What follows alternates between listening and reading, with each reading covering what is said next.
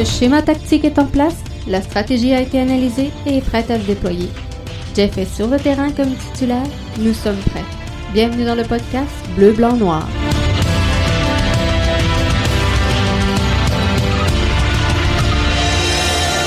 Bonsoir tout le monde et bienvenue à cette nouvelle édition du euh, podcast Bleu, Blanc, Noir, le podcast BBN propulsé par euh, BBN Media qui vous est présenté du lundi au vendredi sur le coup de 20 heures. Mon nom est euh, Jeff Morancy je suis bien content d'être là avec vous encore une fois ce soir pour analyser un peu tout ce qui se passe dans le monde du soccer Québec, Canada, un peu partout. On va partir euh, bien sûr avec Soccer Québec qui euh, annonce euh, donc la suspension de ses activités et fallait s'attendre à ça dans le contexte actuel des choses. Donc, euh, mise à jour du 5 octobre, euh, à la suite de la conférence de presse du gouvernement euh, le lundi 5 octobre 2020, Soccer Québec annonce que toutes les activités de soccer seront suspendues à partir de jeudi, le 8 octobre prochain, et ce jusqu'au 28 octobre, dans les régions identifiées, bien sûr, zone rouge. Les détails des régions euh, socio-sanitaires et les niveaux d'alerte sont disponibles, bien sûr, sur le site Internet du gouvernement. Donc, c'est fait. On s'attendait un peu à ça. Ça avait, il y avait une fuite là, euh, dans le courant du euh, week-end. Donc, c'est pas sans, grande surprise que on vous retransmet aujourd'hui cette information-là. Est-ce qu'on est, content? Je pense que non.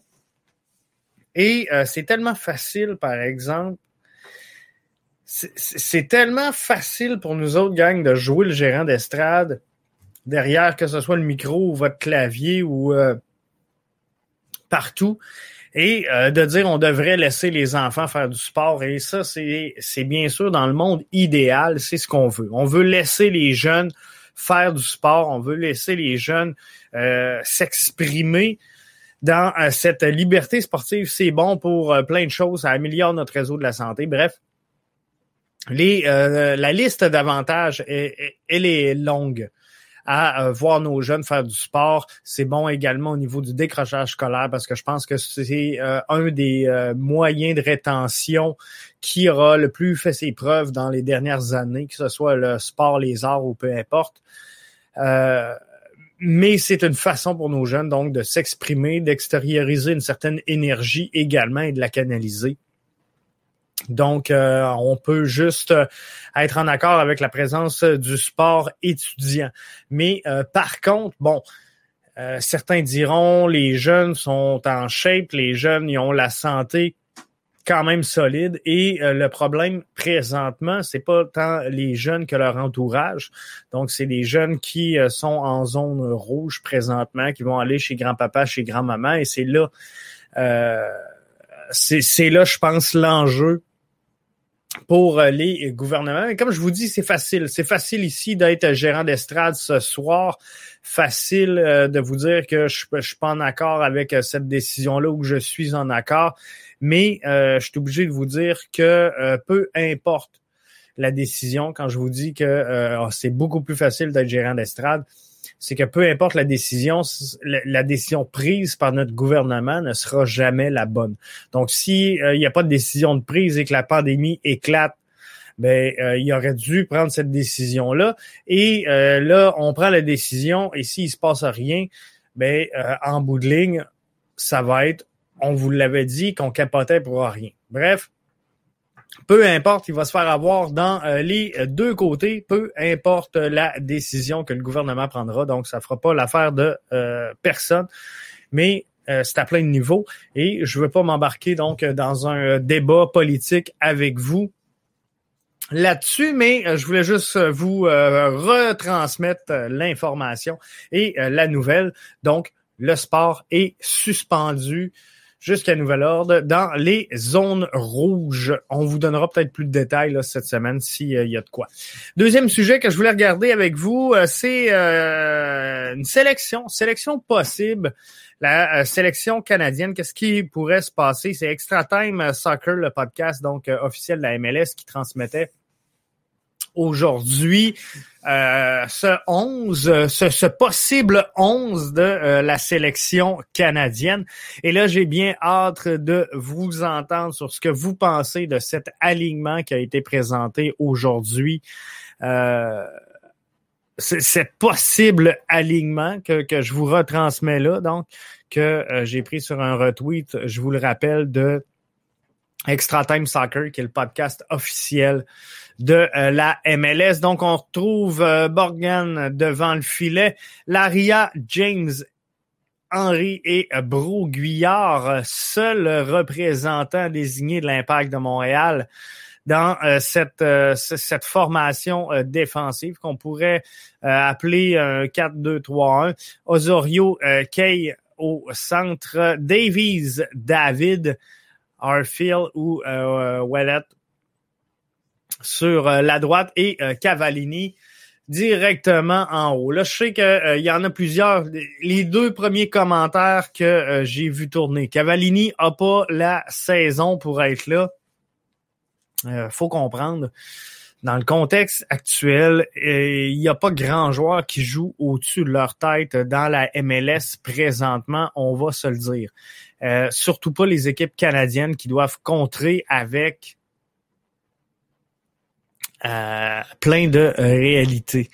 Urban Philosophie qui nous dit Extra Time ne connaissent pas bien le soccer canadien. C'est un commentaire qu'on récolte sur euh, notre plateforme YouTube. Donc, je vous invite à participer et à émettre vos commentaires Urban.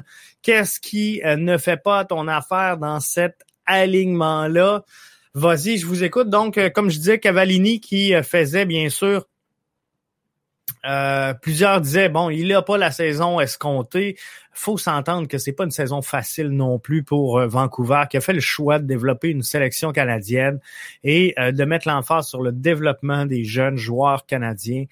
ça donne les résultats que ça donne. Une équipe qui est peut-être un petit peu moins compétitive et je pense qu'on peut pas blâmer nécessairement Cavallini de tous les maux de cette euh, formation-là par les temps qui courent.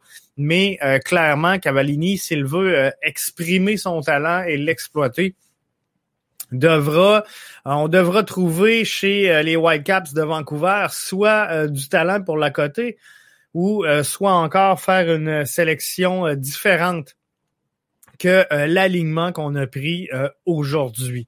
L'autre point que euh, plusieurs me ramenaient, c'est que Samuel Piette n'est pas sur le 11 de départ de l'équipe canadienne. Est-ce que c'est le fait qu'on qu'on l'ait joué sur plusieurs facettes? Donc, hein, on, on l'a pris en 6, on l'a monté en 8, on l'a remonté quasiment en 10. Euh, elle l'a fait jouer 8.5.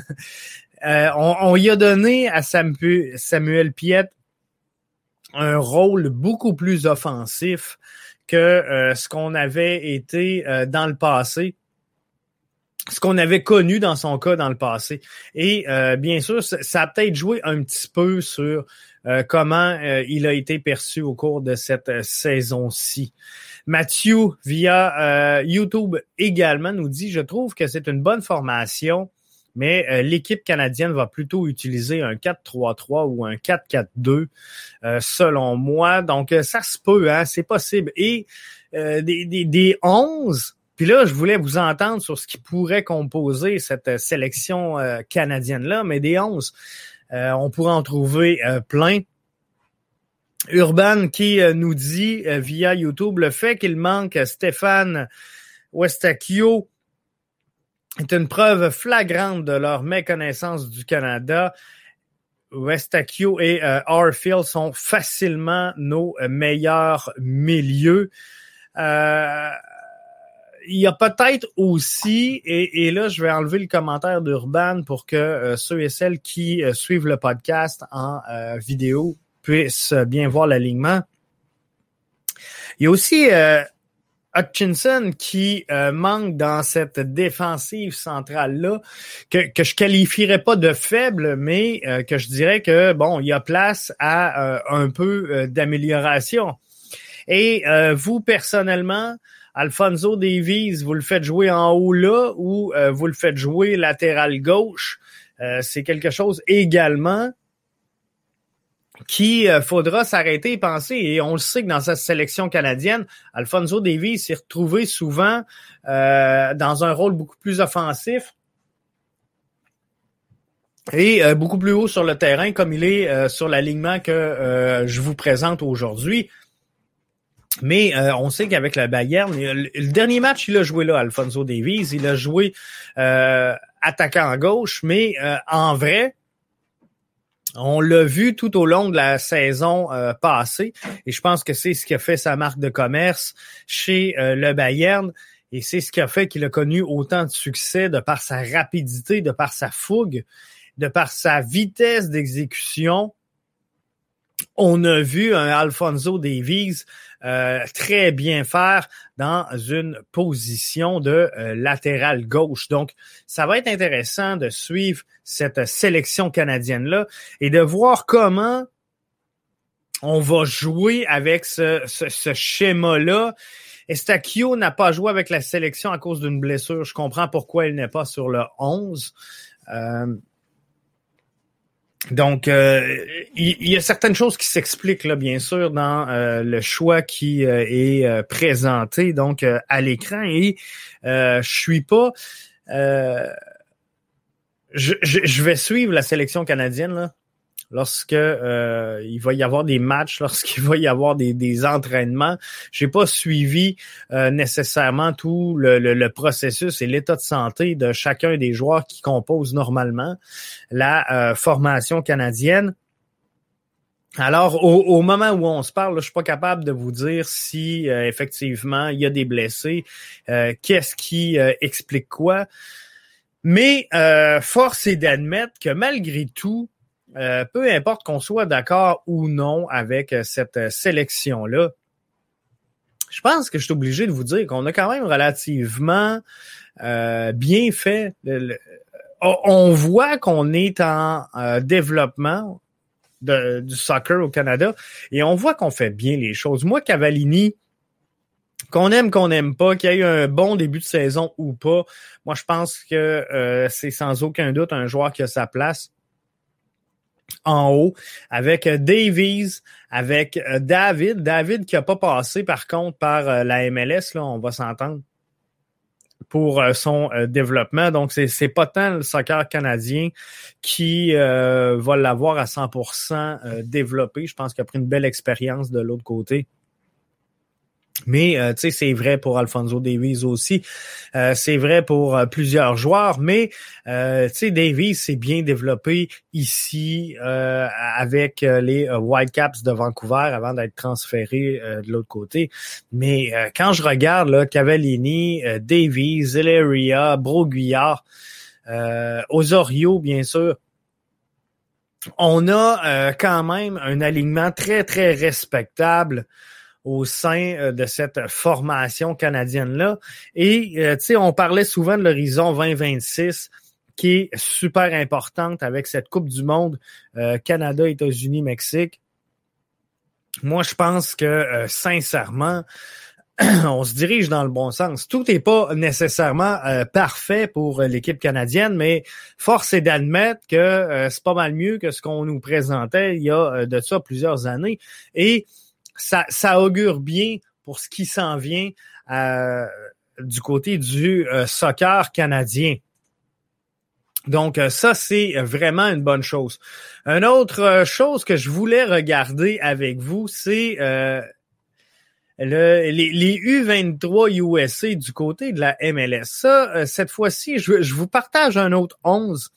Cette fois-ci, il a été transmis par MLS en français, euh, qui est une, plateforme francophone, donc sur euh, Twitter, qui relie euh, beaucoup d'informations à propos de la MLS et présentait aujourd'hui les meilleurs U23 américains en MLS.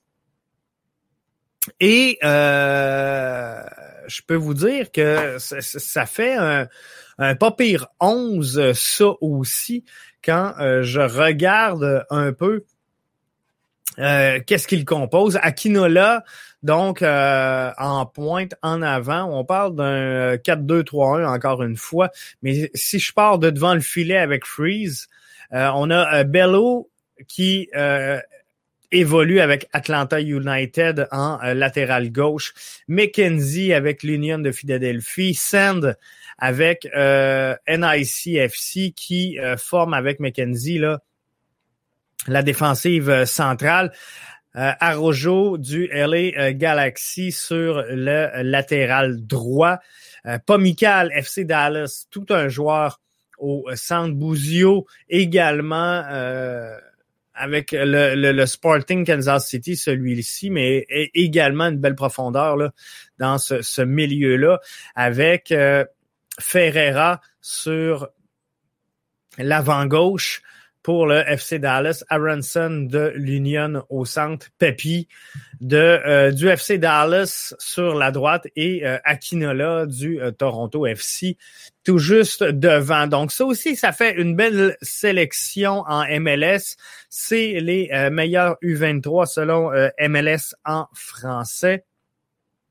Et ça donne donc une belle fenêtre. Quand on parle de développement du soccer en Amérique du Nord, quand on parle que euh, on a du retard considérable sur ce qui se fait du côté européen, euh, force est d'admettre que lorsqu'on regarde et c'est pour ça que pour moi, ce soir, c'est important de vous présenter les deux, parce que je vous ai présenté une formation canadienne. Je vous présente une formation euh, américaine cette fois-ci, mais force est d'admettre, et, et, là on parle de U23, donc, c'est la jeunesse. Il y a des joueurs qui euh, pourraient prendre ce line-up-là en étant un petit peu plus vieux que ça, mais euh, visiblement, force est d'admettre que le développement du soccer en euh, Amérique du Nord se passe relativement bien en ce moment. Et on parle d'une ébullition, on parle d'un momentum, d'une synergie qui s'installe présentement en sol nord-américain et euh, qu'on aimerait bien voir donc se poursuivre et se continuer. Et euh, ça, c'est bien. Et ça démontre qu'il est important pour la MLS, qu'il est important pour l'impact de Montréal, parce qu'on peut faire des liens avec ce que je viens de vous présenter, de, dépister ici, chez nous, quand même, des joueurs qui sont euh, intéressants. Et on n'a pas nécessairement besoin d'aller euh, s'exiler à l'extérieur pour retrouver euh, des, des, bons joueurs. Je pense que si on fait un scouting important, que ce soit du côté de la CPL, que euh, ce soit du côté de la, de la PLSQ, parce qu'on peut les prendre jeunes, les observer et corriger quelques points, hein, parce que faut, faut comprendre une chose également, c'est que quand on regarde la PLSQ, il y a un gap important quand même entre la PLSQ et euh, la CPL. Et il y a un gap important quand même entre la CPL et euh, la MLS. Ce sera euh, à vous de juger personnellement si le gap PLSQ, CPL est plus grand que CPL MLS. Et vous pourrez le juger de, vos yeux dans ce match qui opposera éventuellement le Toronto FC face aux euh, gagnants des euh, Island Games du côté de la CPL. On va voir les deux forces en présence sur le terrain et euh, ça sera intéressant de le voir. Urban nous dit via la plateforme YouTube, le jeune de 17 ans, Haribim Pebble, du Cavalry en CPL a été invité au Sheffield United en EPL. E Farsi à des intérêts du Portugal et du Brésil, nous sommes sur la bonne voie ici. Mohamed Farsi est euh, un joueur qui clairement euh, démontre de, de, belles qualités, qui démontre euh, un niveau de jeu assez élevé et je crois qu'il y aura plusieurs yeux qui seront tournés vers Farsi au cours des prochaines années. C'est le même cas pour Pebble, mais euh, je vous le dis, Mohamed Farsi sera un joueur à surveiller énormément au cours des prochaines années. Donc ça, quand, quand on parle de l'émergence du soccer au Québec, et, et Farsi n'est pas un joueur qui euh, aura connu, sans, dire un chemin conventionnel, mais n'est pas un joueur qui aura franchi euh, toutes les, les, étapes de la structure, si on veut, de euh, Soccer Québec. Alors, c'est n'est pas nécessairement le joueur qui va avoir passé là, par 3A, équipe Québec, équipe Canada, le, le, cheminement sport-études, le parascolaire collégial comprenez-vous, avec le, le, CNHP et tout ça? Donc, euh, Mohamed Farsi, euh, toute une histoire derrière ce, ce bonhomme-là, ce, ce, jeune homme-là qui euh, démontre hors de tout doute que au Canada, c'est possible de croire en cette, cette réalité du monde professionnel dans le soccer. quand tu y mets de l'intérêt, quand tu y mets de l'intensité, quand tu y mets de la passion, bien sûr, et beaucoup de sérieux, tu, es capable d'arriver à euh, quelque chose de bien. Farsi est en train de le démontrer. Donc, euh, il sera sans aucun doute un euh, des joueurs à surveiller au cours des prochaines années en termes de soccer canadien. Il sera à surveiller. On va se parler euh, impact de euh, Montréal en euh, terminant ce, podcast-là. Plein de bonnes nouvelles, plein de bonnes nouvelles, gang, dans l'entourage de l'impact. Balou a repris l'entraînement. Wanyama va rester avec l'impact de Montréal. Mason Toy, ça s'en vient, ça s'en vient. Euh, devrait jouer très prochainement. Mustafa Kiza, reste encore quelques petites affaires à euh, régler, mais on espère le voir également avec l'équipe prochainement. Et moi, ce que j'ai hâte de voir et ce que je veux vous entendre, c'est là-dessus. Qu'est-ce qu'on va faire avec Mustafa Kiza? Parce que on s'entend, Mustafa Kiza est un défenseur latéral gauche qui euh, est, identifié, étiqueté comme étant un, latéral moderne dans euh, le soccer. Donc, un, latéral qui est euh, capable d'aller supporter énormément l'attaque, qui est capable d'entrer plein axe et de prendre des chances donc de, de, marquer. Et c'est ce qu'on reproche présentement à Raitala, c'est ce qu'on qu'on reproche également à euh, Corrales d'avoir certaines lacunes offensives, mais euh, force est d'admettre que littéralement Thierry Henry leur demande volontairement de rester beaucoup plus bas. Euh, alors que Zachary Broguillard a un rôle comme étant beaucoup plus offensif sur le, le couloir droit. Donc, question d'équilibrer ces deux lignes-là ben, euh, on demande à euh, ou Corrales, là, selon qui euh, va descendre, mais qui va être titularisé, mais on va leur demander de rester un petit peu plus bas. On a vu au cours des derniers matchs revenir Thierry Henry revenir avec trois défenseurs axiaux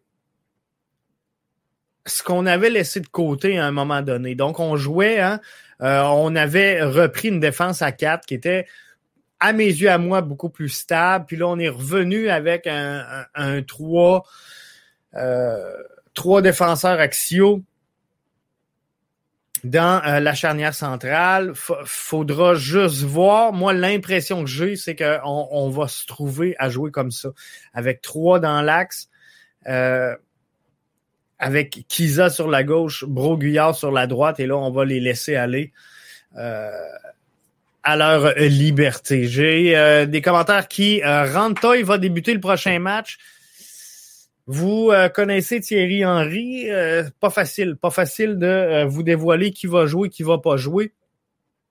Mais euh, clairement, il y a encore des absences importantes du côté de euh, l'impact de Montréal et euh, faudra voir quelle sera la décision de Thierry Henry. Et euh, moi, je pense que euh, avant qu'il soit une heure avant le match, on sera pas capable de, de, de clairement identifier qui sera cet alignement-là et qui ne le sera pas. Mais visiblement, je pense que Thierry Henry démontre une grande confiance et bel espoir, fonde de belles espoirs sur euh, Mason Toy. Alors, euh, ça, ça devrait normalement, dès qu'il sera euh, disponible, prêt, on, devrait le faire jouer. Est-ce qu'on va le faire débuter le match? Pour essayer d'y donner tout de suite un 90? Est-ce qu'on va le faire rentrer en cours de match? Ça sera à voir. Est-ce que c'est le match de vendredi, de mercredi, Jean-Simon, sur Twitter Periscope qui nous revient de son intervention? Euh, je ne sais pas, je ne peux pas vous confirmer à ce moment-ci que euh, Mason Toy sera en mesure de jouer euh, ce mercredi. Par contre, on a l'autre côté bonne nouvelle pour l'impact, hein, parce que ce sera pas un match facile contre le Crew de Columbus qui connaît un, une excellente saison, mais Zeleraya euh, du côté du Crew de Columbus a été confirmé aujourd'hui, ne sera pas de l'alignement mercredi face à, l'impact de Montréal. Et euh, ça, ça pourrait aider l'impact. Maintenant, est-ce que on va faire des modifications, sachant que Zeleraya n'est pas euh, disponible pour le Crew de Columbus? Ce sera à voir. Mathieu sur YouTube voit exactement comme moi, défense à trois avec deux latéraux offensifs. Moi, je pense que euh, c'est comme ça que je joue le soccer moderne. Et euh, c'est vers là que euh, semble vouloir s'en aller Thierry Henry. Donc, j'ai aucun problème avec ça. Mais par contre, tout à l'heure, il va y avoir une congestion importante au niveau de la défensive parce que si on, joue une défense à trois, je regarde ça rapidement. Euh, défense à trois, on, va avoir Corrales, on va avoir Raitala, on va avoir Fanny, on va avoir Binks, on va avoir Camacho, on va avoir Waterman, on va y avoir Yao. Donc, on a euh, sept joueurs pour trois postes. Euh, va falloir voir exactement euh, comment que euh, tout ça va se passer. Mais j'espère qu'on va faire de la place à ceux qui vont faire gagner l'impact et non nécessairement au, au, statut ou aux commentaires émis par à, gauche et à droite, que ce soit par les gens comme moi, les podcasters qui analysent tout. J'espère qu'on va laisser Thierry Henry choisir euh, son euh, line-up. Maxime sur Twitter Periscope, est-ce que Giraldo va voir ses premières minutes en MLS mercredi? On sait que euh, Giraldo a été activé.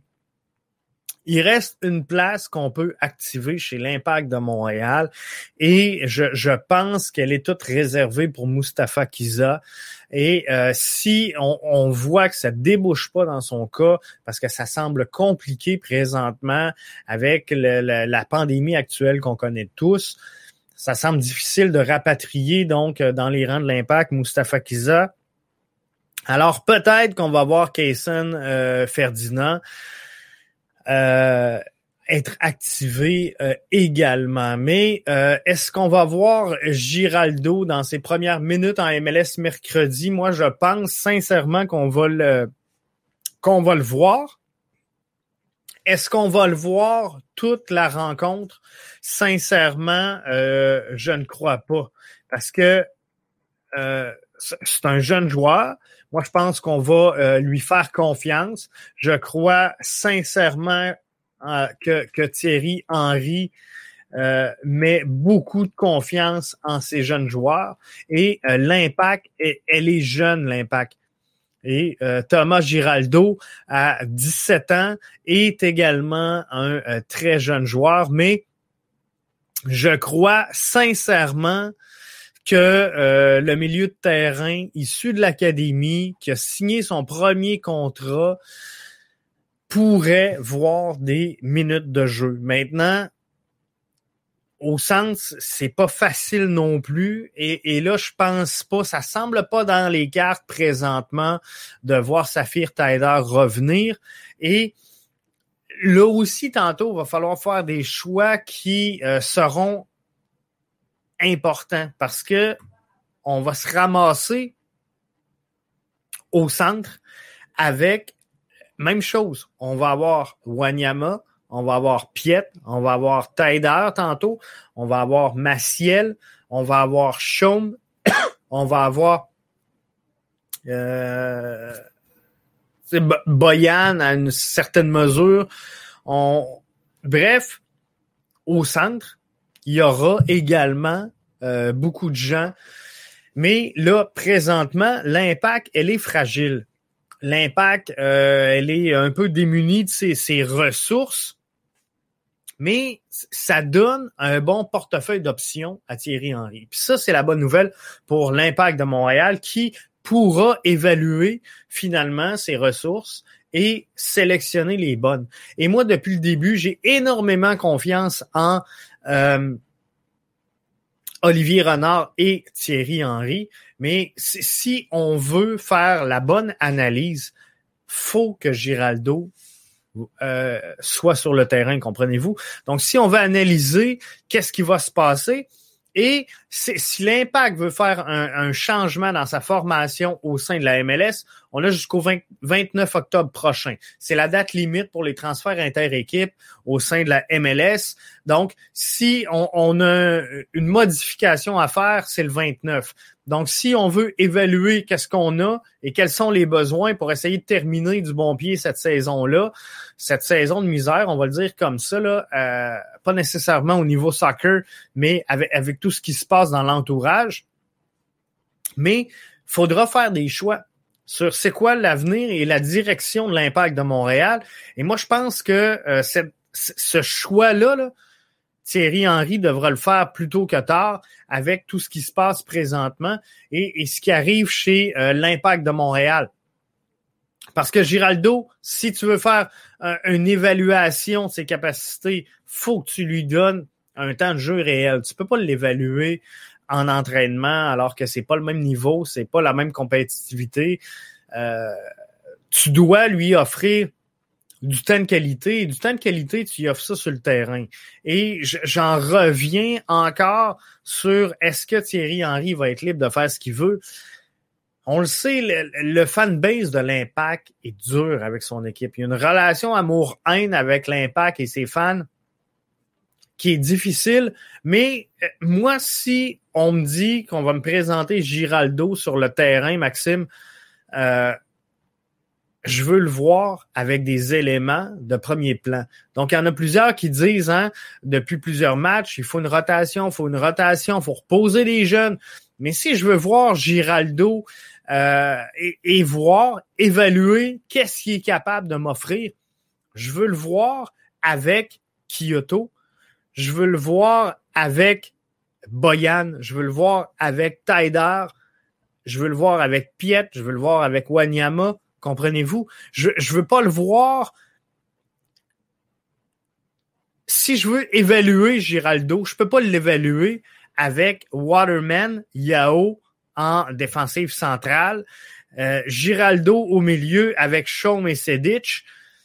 Comprenez-vous? Et euh, par exemple, Chouanière et Anthony Jackson Hamel en haut. C'est pas ça l'impact, c'est pas ça le 11, ça sera jamais ça pour l'instant à court terme. Donc, il y a plein de joueurs qui vont se développer, qui vont bien le faire. Euh, Chom démontre de belles choses euh, à certains niveaux. Euh, Amar démontre de belles choses à certains niveaux. Maciel démontre de belles choses. Mais euh, Karifa Yao nous a donné quand même un match acceptable. Bref, si on veut évaluer ces joueurs-là, faut les évaluer avec des joueurs de premier plan pour voir qu'est-ce que ça va donner dans, un, ensemble compétitif au sein de la MLS, comprenez-vous? Mathieu qui euh, me demande Pantémis comme gardien un mercredi. Sincèrement, euh, Mathieu, moi je suis pas un fan ben ben de changer le gardien de but.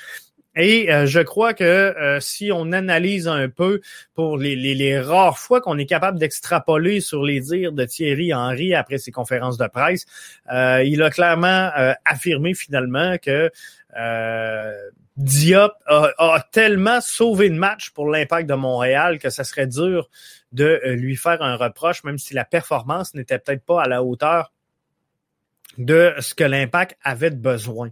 Est-ce qu'il est fatigué, Diop? Euh, peut-être. Est-ce que euh, il a vu beaucoup d'actions en euh, très peu de temps? Peut-être. Mais somme toute, moi, je le renverrais dans le bain et peut-être lui donner à, à Pantémis un départ lors du prochain match. Alors là, j'irai justement parce qu'il a connu un match plus ordinaire. Pour cette raison-là, principalement, je, le retournerai dans euh, le feu de l'action et après ça, j'évaluerai finalement si après coup, on, modifie, mais euh, je pense que par respect pour Diop, par euh, toutes les fois qu'il a sauvé les fesses de l'impact de Montréal, je pense qu'il mérite d'avoir le départ et de se retrouver devant le filet mercredi prochain. Demain, on va analyser les deux forces en présence, autant d'un côté que de l'autre, donc l'impact de Montréal et le crew de Columbus. Donc, soyez là avec nous dès 20 heures pour le podcast BBN d'avant-match.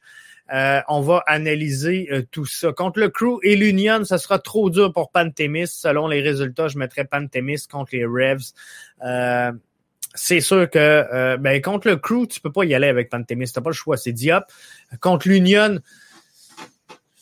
ça peut, ça, ça peut être jouable, mais comme je vous dis, moi j'irais sincèrement avec Diop, juste voir s'il se replace, si c'est pas la fatigue puis tout ça, et après je prendrai une, décision. Donc j'irai au jour le jour dans son cas. Michel qui me salue via Twitter Periscope.